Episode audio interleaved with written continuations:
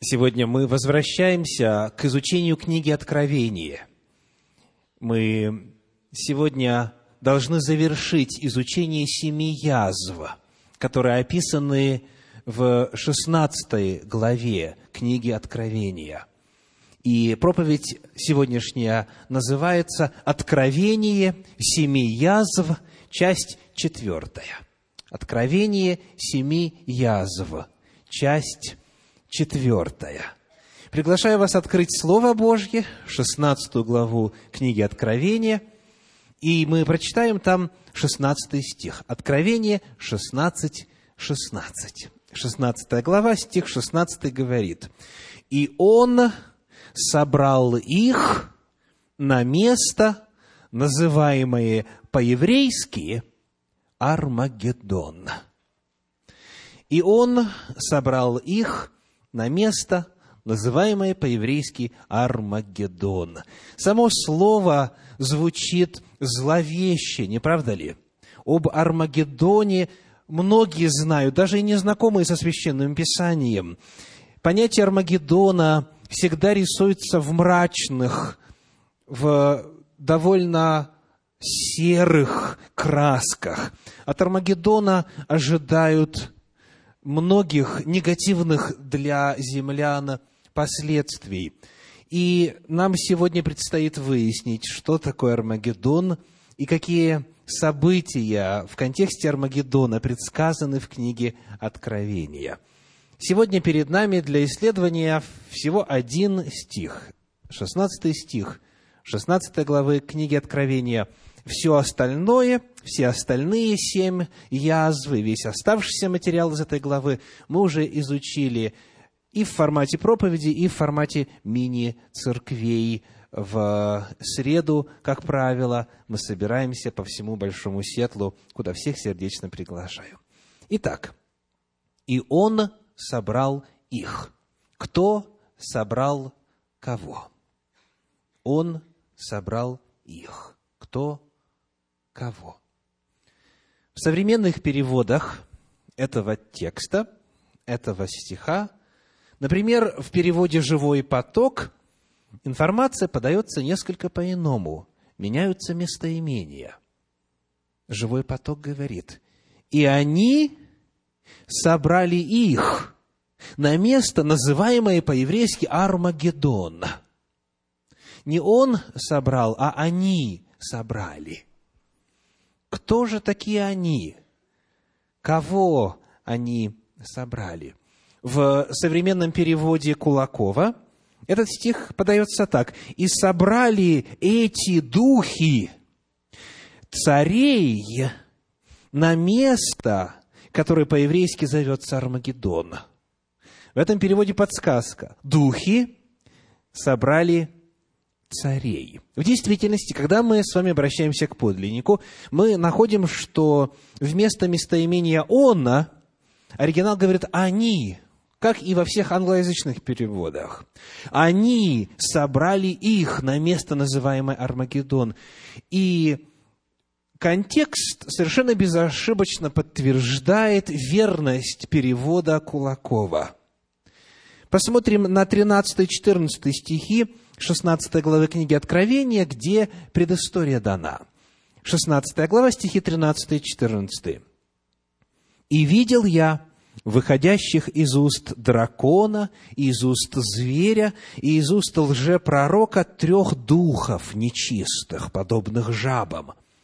Это бесовские духи, творящие знамения, они выходят к царям земли, всей вселенной, чтобы собрать их на брань. В и великий день Бога Вседержителя. В действительности духи, духи зла, бесы, нечистые духи выходят к правителям всей вселенной, к царям земли выходят для того, чтобы собрать их на битву – в он и великий день Бога Вседержителя. А это битва между кем и кем? Мы читаем чуть дальше в описании этой битвы, в 19 главе книги Откровений, в 19 стихе следующее. Откровение 19.19. «И увидел я зверя, и царей земных, и воинства их, собранные, чтобы сразиться с сидящим на коне и с воинством его». То есть, в отличие от распространенного мнения, Армагеддон – это не битва между человеческими войсками. Это битва, это брань, это сражение всех богопротивных сил, всех царств земли с тем, кто сидит на коне. По 19 главе книги Откровения это царь царей и Господь господствующих. Это Господь наш Иисус Христос. Армагеддон – это битва землян против небожителей. Армагеддон – это конклав всех дьяволом побужденных, богопротивных сил, для того, чтобы, объединившись, сразиться с грядущим на землю Иисусом Христом и воинством Его, ангелами Его. Они, бесы, злые духи, активно сегодня работают. И на самом высоком уровне. На каком уровне, что касается земли? На уровне правителей царств. Выходят к царям всей земли. Они работают на уровне президента Соединенных Штатов Америки, президента Российской Федерации – и всех иных руководителей и вождей видных политических фигур всех стран. Они воздействуют на самых главных людей, от решений которых зависит будущее. Вот что сейчас происходит в мире, согласно книге Откровения. Ибо приближение и пришествие Господа нашего Иисуса Христа – это также и приближение организации дьяволом всех политических, экономических и религиозных сил – на самом высоком уровне для того, чтобы сразиться с Господом и для того, чтобы уничтожить его народ. В 13 главе книги Откровения мы читали о том, что вот эта система зверя и система образа зверя будет достигать целей уничтожить всех, чтобы убиваем был всякий, кто не принимает начертание зверя. Потому это война против Бога, это война против его народа, это самое великое, грандиозное сражение в истории всей нашей земли. Вот как об этом пишет в своей книге «Читая Апокалипсис» Александр Мейне. Наступает момент кризиса, когда зло концентрирует все свои силы, и цари земные, и бесовские духи – все движутся против сил добра. Происходит последняя битва. Мы с вами выяснили, что означает фраза «и они собрали их». Дальше, в 16 стихе сказано «на место, называемое по-еврейски Армагеддон. Место, называемое по-еврейски Армагеддон. В первую очередь, здесь уже без всяких сомнений книга Откровения, написанная пером Иоанна Богослова, указывает для нас правильную методологию изучения этой книги для того, чтобы надеяться понять ее смысл. Что нужно знать? Чтобы понять откровение. Читаю еще раз. Место, называемое по-еврейски Армагеддон. Нужно знать священные писания, написанные на еврейском языке. То есть это книги Библии от Бытие до пророка Малахии. Чтобы понять книгу Откровения, необходимо знать, что написано в еврейских писаниях к этому вопросу мы периодически возвращаемся, потому что он чрезвычайно важен. В отрыве от предыдущих книг Слова Божия книгу Откровения не понять. Можно быть специалистом в греческом языке, можно читать по-древнегречески, как по-русски, знать всю грамматику, и всю культуру, и философию, и науку Греции, но это не поможет понять книгу Откровения. Она написана в контексте библейского менталитета. Она написана языком. Она написана образами еврейских писаний. Потому посмотрим, что же это слово значит. Армагеддон по-еврейски. Что значит?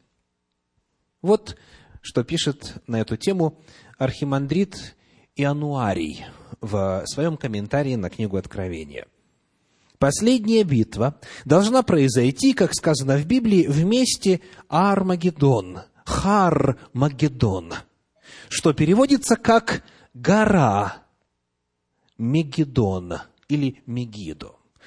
Армагеддон – это слово, состоящее из двух частей. Первая часть – это гора, вторая – Мегида. Соответственно, гора Мегида. Гора Мегида.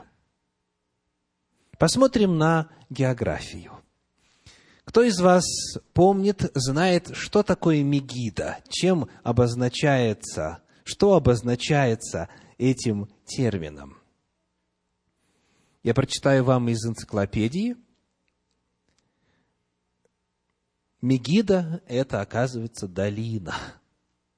Мегида – это долина – которая протянулась от горной гряды Кормил на западе до Иордана на востоке. Длина ее около 40 километров.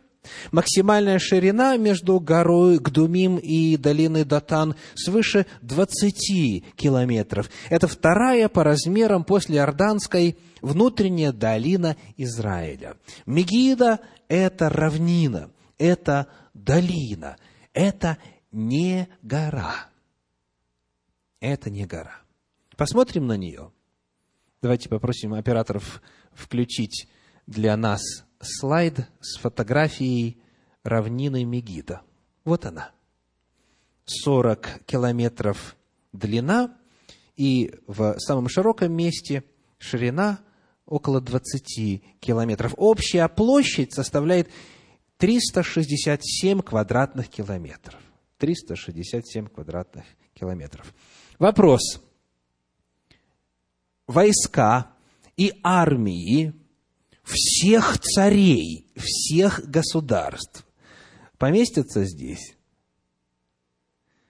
Категорически нет. Категорически не поместятся. Даже если и желать, чтобы Армагеддон осуществился вот на долине – вместо горы, то не поместится просто-напросто.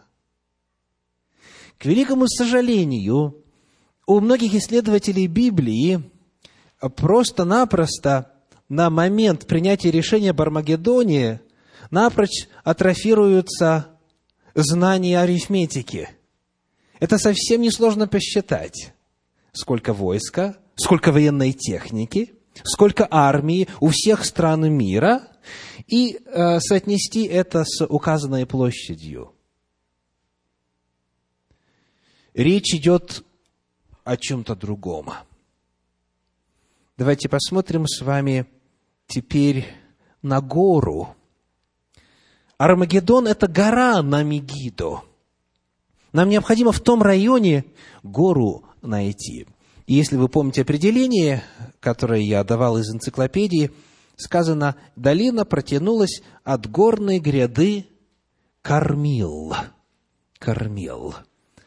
В действительности, когда мы смотрим на топографию места, на карту места, Кормил – это самая известная в библейском повествовании и самая заметная гора – Посмотрим на эту гору.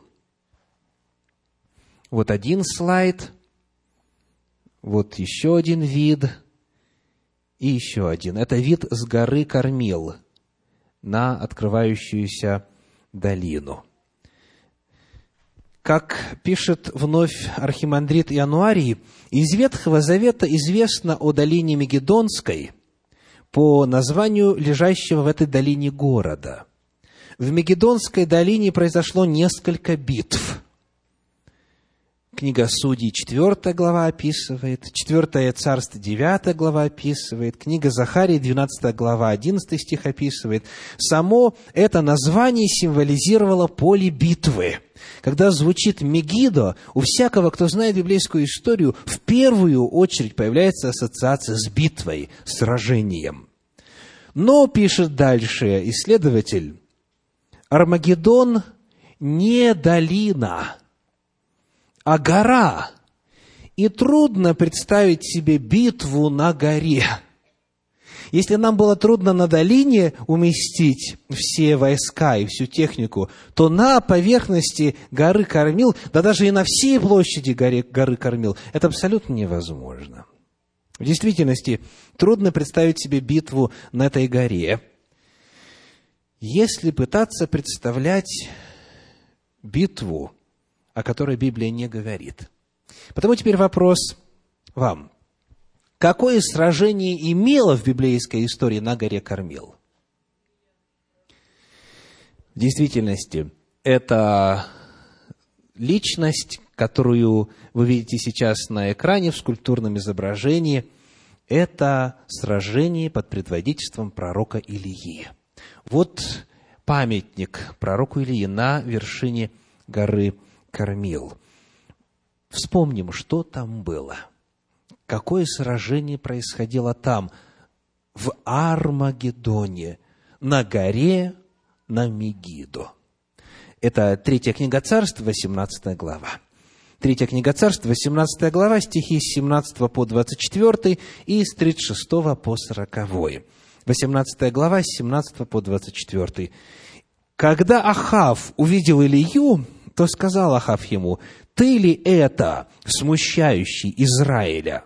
И сказал Илия, «Не я смущаю Израиля, а ты и дом отца твоего тем, что вы презрели повеление Господне и идете вслед Ваалам». Во-первых, мы отметим с вами, что звучат обвинения.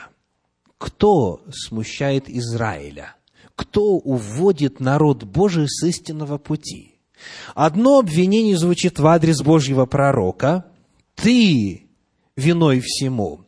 Ты смущаешь Израиля. Что в данном случае означает «смущаешь»? Что в то время происходило в Израиле? Засуха. Три с половиной года. Нет воды, нет урожая, животные гибнут.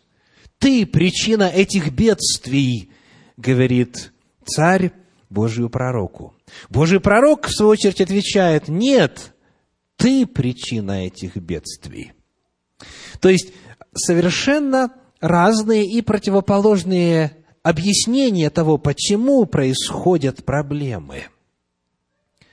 Эту тему нам нужно с вами запомнить, потому что это является прообразом последних событий взаимные обвинения. И вопрос в том, почему бедствия имеют место. Читаем дальше. 19 стих 18 главы 3 книги Царств. «Теперь пошли и собери ко мне всего Израиля на гору Кормил, и 450 пророков Вааловых, и 400 пророков Дубравных, питающихся от стола Иезавели, и послал Ахав ко всем сынам Израилевым и собрал всех пророков на гору Кормил. И подошел Илья ко всему народу и сказал, «Долго ли вам хромать на оба колена? Если Господь есть Бог, то последуйте Ему, а если Ваал, то Ему последуйте». И не отвечал народ ему ни слова. И сказал Илья народу, «Я один остался пророк Господень, а пророков Валовых четыреста пятьдесят человек» пусть дадут нам двух тельцов. И пусть они выберут себе одного тельца и рассекут его и положат на дрова, но огня пусть не подкладывают. А я приготовлю другого тельца и положу на дрова, а огня не подложу. И вы призовете имя Бога вашего, а я призову имя Господа Бога моего. Тот Бог, который даст ответ посредством огня, есть Бог. И отвечал весь народ и сказал, хорошо. Так перед нами две силы сталкиваются. Бог, Его вестник, Его истина, Его закон с одной стороны, дьявол и заблуждение, идолопоклонство и жрецы языческие с другой стороны. Но вся беда в том, что эти жрецы языческие лицензию свою получили в государстве израильском. Они от стола Иезавели питаются, то есть с царского стола. Иезавель – это дочь, это в данном случае жена царя Израиля и дочь Еввала, жреца Сидонского. Смотрите, какой союз. Дочь жреца Сидонского и царь израильский, царь народа Божия. То есть эти жрецы, они претендуют, что они-то и есть служители истинного Бога. А Илья всех смущает, еще и вот чарами своими голод на всех, засуху на всех навел. И вот это столкновение доходит до высшей точки, когда пророк Божий говорит, давайте мы в этом вопросе поставим точку. Если Вал есть истинный Бог, если Он есть на самом деле Бог богов, тогда пусть Он сожжет эту жертву, сам огонь пошлет. Если Иегова есть Господь, тогда Ему мы последуем. И вот что происходит. В стихах с 36 по 40, в этой 18 главе 3 книги царств написано, 18 глава, стихи с 36 по 40.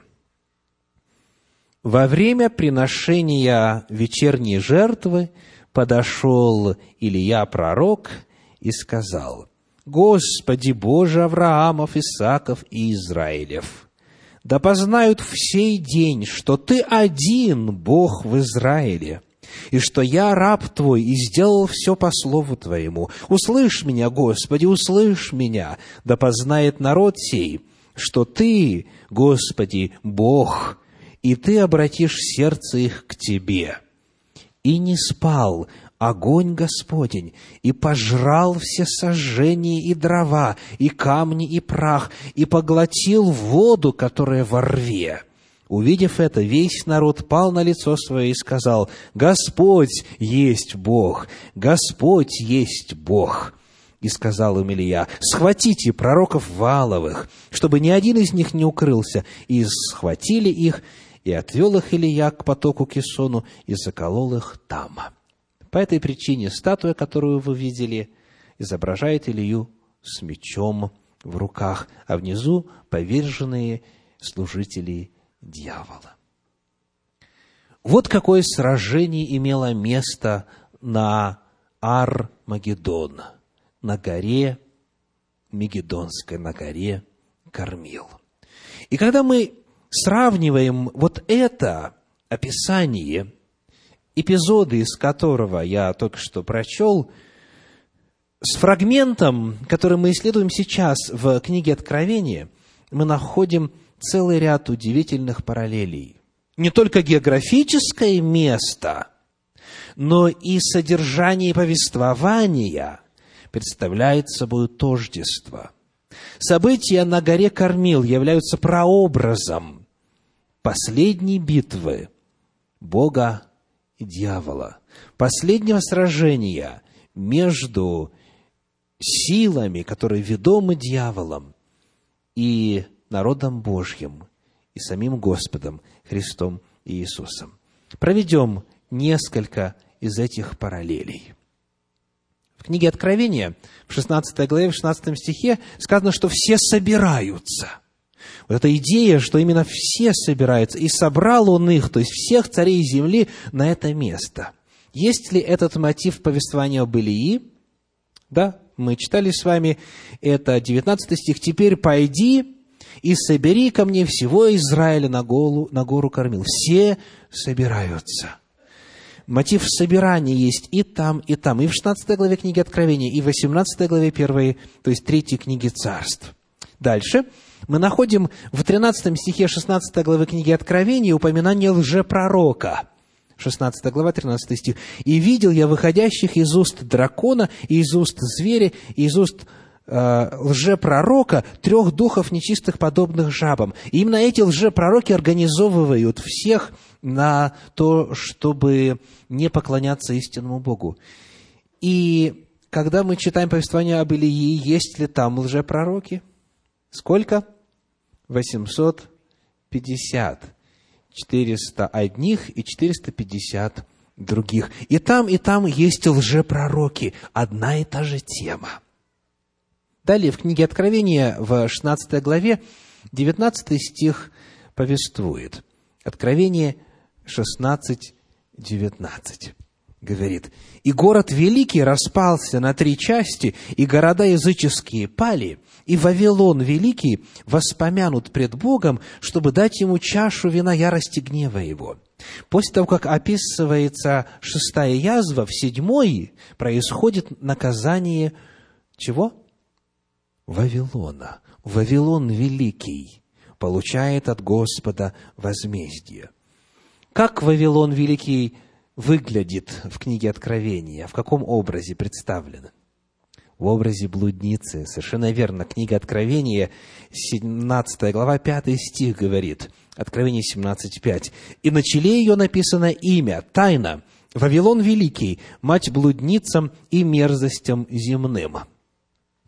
Перед нами описание блудницы, которая является как раз-таки этой получательницей Божьего суда.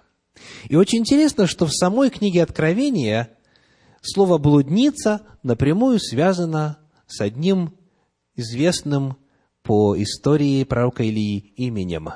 Книга Откровения, 2 глава, 20 стих, Откровение 2.20.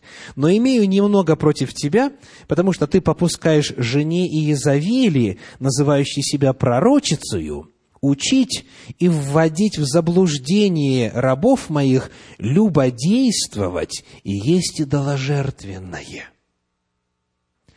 Вы видите, что происходит? Иезавель прошлого, которая любодействовала и ввела идолопоклонство, становится прообразом описания духовного отступничества в истории народа Божия, в истории христианства.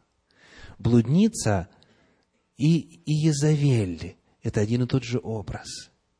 И вот, когда мы читаем повествование пророческих, исторических книг Библии, то в четвертой книге Царств, в девятой главе, в двадцать втором стихе написано, Четвертое царство, 9.22. «И когда увидел Иорам Иуя, то сказал, с миром ли Иуй? И сказал он, какой мир при любодействе и Изавели, матери твоей, и при многих волхвованиях ее. Итак, у нас блудница есть в повествовании оба Илии, это Изавель, это царица, это та, которая организовала языческий культ в Израиле. И у нас есть упоминание и образ блудницы и в книге Откровения. Перед нами вновь еще одна параллель, показывающая, что Иоанн Богослов, он говорит языком истории третьей книги царств 18 главы. Есть еще одна очень важная параллель. В 13 стихе 13 главы книги Откровения мы читаем следующее. Откровение, 13 глава, стихи 13 и 14. 13 глава, стихи 13 и 14. «И творит великие знамения, так что и огонь не сводит с неба на землю пред людьми, и чудесами, которыми, которые дано ему творить пред зверем, он обольщает живущих на земле, говоря живущим на земле, чтобы они сделали образ зверя, который имеет рану от меча и жив». Что делает второй зверь, он же и лжепророк? Не сводит огонь с неба. Он производит фальсификацию. И как раз этот вопрос стоял у Илии пророка.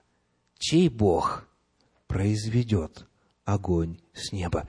Еще одна параллель между этими двумя повествованиями. Ну и, наконец, фигура пророка Илии, сам пророк Илия – отождествляется ли в Библии, связывается ли в Священном Писании с последними днями истории Земли.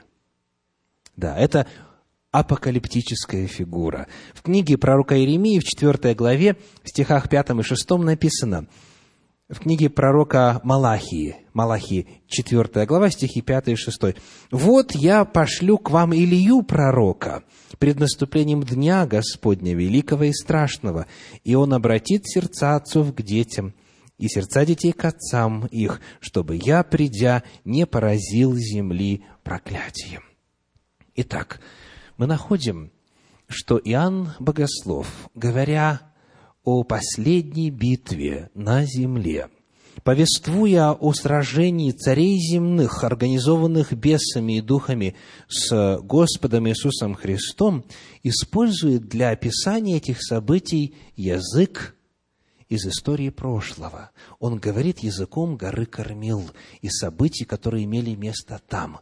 То, что произошло в столкновении между добром и злом на горе Кормил, повторится, теперь только уже в больших масштабах. Хармагеддон – это духовная битва, это столкновение Бога с дьяволом, Божьих последователей с последователями дьявола.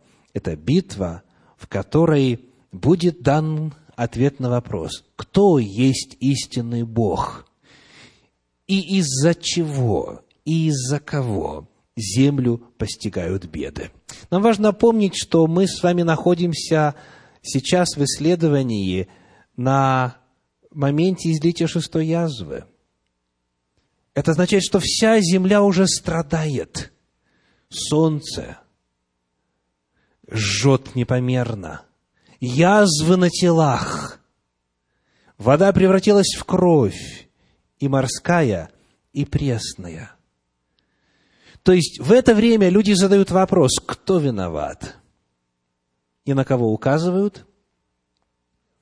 На последователей Божьих. Потом тому, как Ахав сказал Илье, вот ты смущаешь Израиль, из-за тебя все беды, потому что ты сказал, что не будет дождя. Разве только по моему слову, из-за тебя все это происходит. То есть весь гнев народный царь пытается направить против Божьего вестника – и сказано, что Изавель что делала с пророками Господними? Отыскивала их и убивала, и уничтожала. Это же время повторится. Во время излития семи язв нечестивые будут пытаться возложить вину за все эти страшные явления на верующих, на детей Божьих, на народ Божий.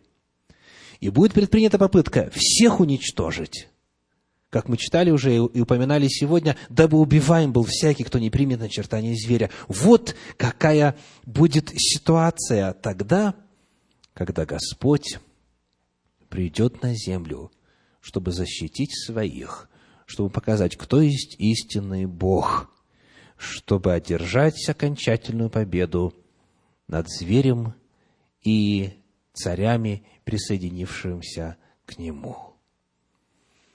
О самой битве нам будет сказано дальше. В 18-19 главе эта битва Армагеддонская очень подробно описана. Но для сегодня нам важно, подводя итоги, ответить на главные вопросы касательно темы этого откровения Господа. Главные темы этой истории сражения на горе Кормил на Армагеддоне таковы – Первое. Столкновение сил добра и зла. Окончательное столкновение в истории Земли перед пришествием Иисуса Христа. Вторая тема, очень яркая, это тема Божьей победы. Мы с вами знаем, чем все закончится. Обратите внимание, что дьявол все-таки надеется, что он победит. А мы знаем, кто победит.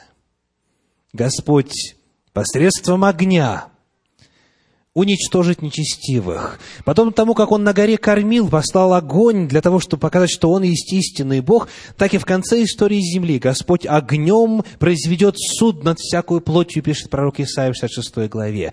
Божья окончательная победа. Это вторая очень важная тема Армагеддона. И третья – это уничтожение нечестивых. Потом тому, как все жрецы Ваала погибли в тот момент, в тот день, точно так же все нечестивые погибнут. И об этом книга Откровений совершенно определенно говорит в 19 главе, в стихе 21. Откровение 19, 21, которое описывает итоги Армагеддона. А прочие, сказано, убиты мечом сидящего на коне, исходящим из уст его, и все птицы напитались их трупами. Вот это утопическая идея, что с Иисусом Христом можно сразиться, она заранее обречена на поражение.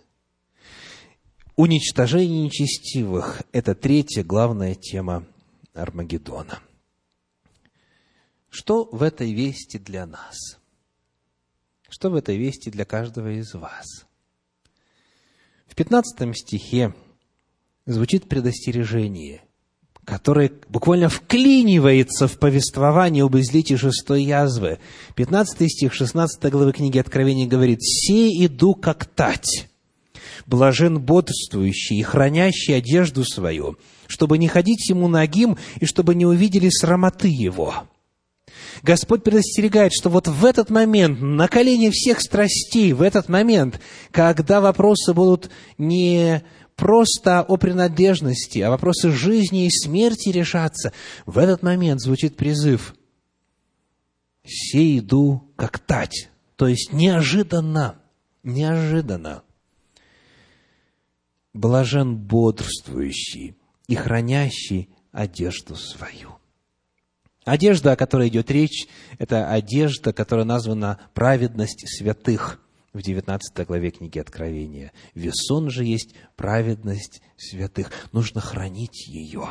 Нужно, во-первых, обрести опыт спасения во Христе Иисусе. Нужно одеть одежду Его праведности. И затем хранить ее затем поддерживать свой статус в Господе, расти во взаимоотношениях с Господом. Я хочу обратить ваше внимание на то, что это предостережение дано в единственном числе. Не сказано «блаженны, бодрствующие и хранящие одежды свои, чтобы не ходить им ногим, чтобы не увидели срамоты их», а дано в единственном числе. Почему? Почему? Здесь еще одна параллель с повествованием об Илии – в третьей книге царств, в 19 главе, в стихах 14 и 18 читаем следующее. 3 царств, 19 глава, стихи 14 и 18. Он сказал, то есть Илья пророк говорит, «Возревновал я о Господе Боге Саваофе, ибо сыны Израилевы оставили завет Твой, разрушили жертвенники Твои, и пророков Твоих убили мечом, остался я один, но и моей души ищут, чтобы отнять ее. Остался я один. И дальше Господь ему отвечает, 18 стих, «Впрочем, я оставил между израильтянами семь тысяч мужей. Всех сих коленей не преклонялись перед валом, и всех сих уста не лобызали его». Перед нами очень важная картина, а именно, праведник ощущает себя одиночкой. Он о других не знает. Он думает, что он один остался верный Господу. Его решение следовать за Господом и смотреть в глаза смерти основаны не на корпоративных интересах. Это не за компанию, не потому, что он член церкви, не потому, что ему велит церковная организация, не потому, что ему будет стыдно, когда братья и сестры встретят его на служении валу. Не поэтому. Он думает, что все истинные дети Божьи уже погибли от рук Изавели, от рук этой блудницы. Он думает, что он один – на самом деле, оказывается, Господь по всему Израилю сохранил семь тысяч человек. И, скорее всего, число это символическое, как символично число семь. Но нам важно увидеть здесь, что вот этот народ Божий, который в конце истории Земли будет преследуем со всех сторон, против которых будет собрана вся богопротивная дьявольская система, все политические и иные механизмы будут запущены против них. В этот момент народ Божий будет ощущать себя как? Детки думают, что sermon points уже закончился, А он еще не закончился. Там есть еще один вопрос, на который в проповеди ответ не прозвучал. Ай-яй-яй-яй-яй-яй. Ничего. Я сегодня проповедовал это всего-навсего 40 минут. Так вот, о чем мы говорили? Обращение идет в единственном числе, потому что именно так люди будут себя ощущать. Подобно тому, как Илья думал, что он один. Точно так же в это время все линии коммуникации будут отрезаны. И в этой борьбе каждый будет сражаться от своего имени. Самостоятельно. Господу только будучи подотчетным. 5 марта 1974 года мир потрясла сенсационная новость. Заголовки в газетах звучали так. Он воевал в джунглях 30 лет, не зная, что война давно закончена. На филиппинском островке Лубанг местной полиции наконец-то сдался 52-летний подпоручик японской армии, скрывавшийся в лесу с конца 1944 года – Произошло это в 1974 году. История многолетних приключений японского офицера в филиппинских джунглях началась 17 декабря 1944 года, когда командир его батальона, майор Танигучи, приказал 22-летнему подпоручику Хиро Аноде возглавить партизанскую войну – против американцев на Лубанге. «Мы отступаем», — сказал он, — «но это временно. Вы уйдете в горы и будете делать вылазки, закладывать мины, взрывать склады. Я запрещаю вам совершать самоубийство и сдаваться в плен. Может пройти три, четыре или пять лет, но я за вами вернусь. Этот приказ могу отменить только я и никто другой». Очень скоро солдаты США высадились на Лубанге, и Анода, разбив своих партизан на ячейки, отступил в джунгли острова вместе с двумя рядовыми и капралом Симадой. Анода не знал, что случилось с солдатами из других ячеек. В октябре 1945 года он нашел американскую листовку с надписью «Япония капитулировала 11 августа. Спускайтесь с гор и складывайте оружие». Подпоручик заколебался, но в этот момент услышал стрел, стрельбу неподалеку и понял, война все еще идет, а листовка просто ложь, чтобы выманить их из леса но они окажутся умнее врага и уйдут еще дальше, в самую глубь острова. За эти 30 лет он убил 130 человек, думая, что война по-прежнему продолжается. Он делал вылазки, израсходовал все оружие, которое у него было, и был полностью отрезан от Японии, от командования. И убедить его в том, что война закончилась, можно было только тогда, когда нашли сменившего уже имя вот этого майора, который дал ему приказ. И майор должен был нарядиться в форму времен войны и прийти и дать новый приказ что теперь на самом деле можно сдаваться властям. Представляете себе, один на один, никого рядом, ни командиров, ни подспорья, ни тыла, ни обоза, сам. Вот в такой ситуации окажется народ Божий.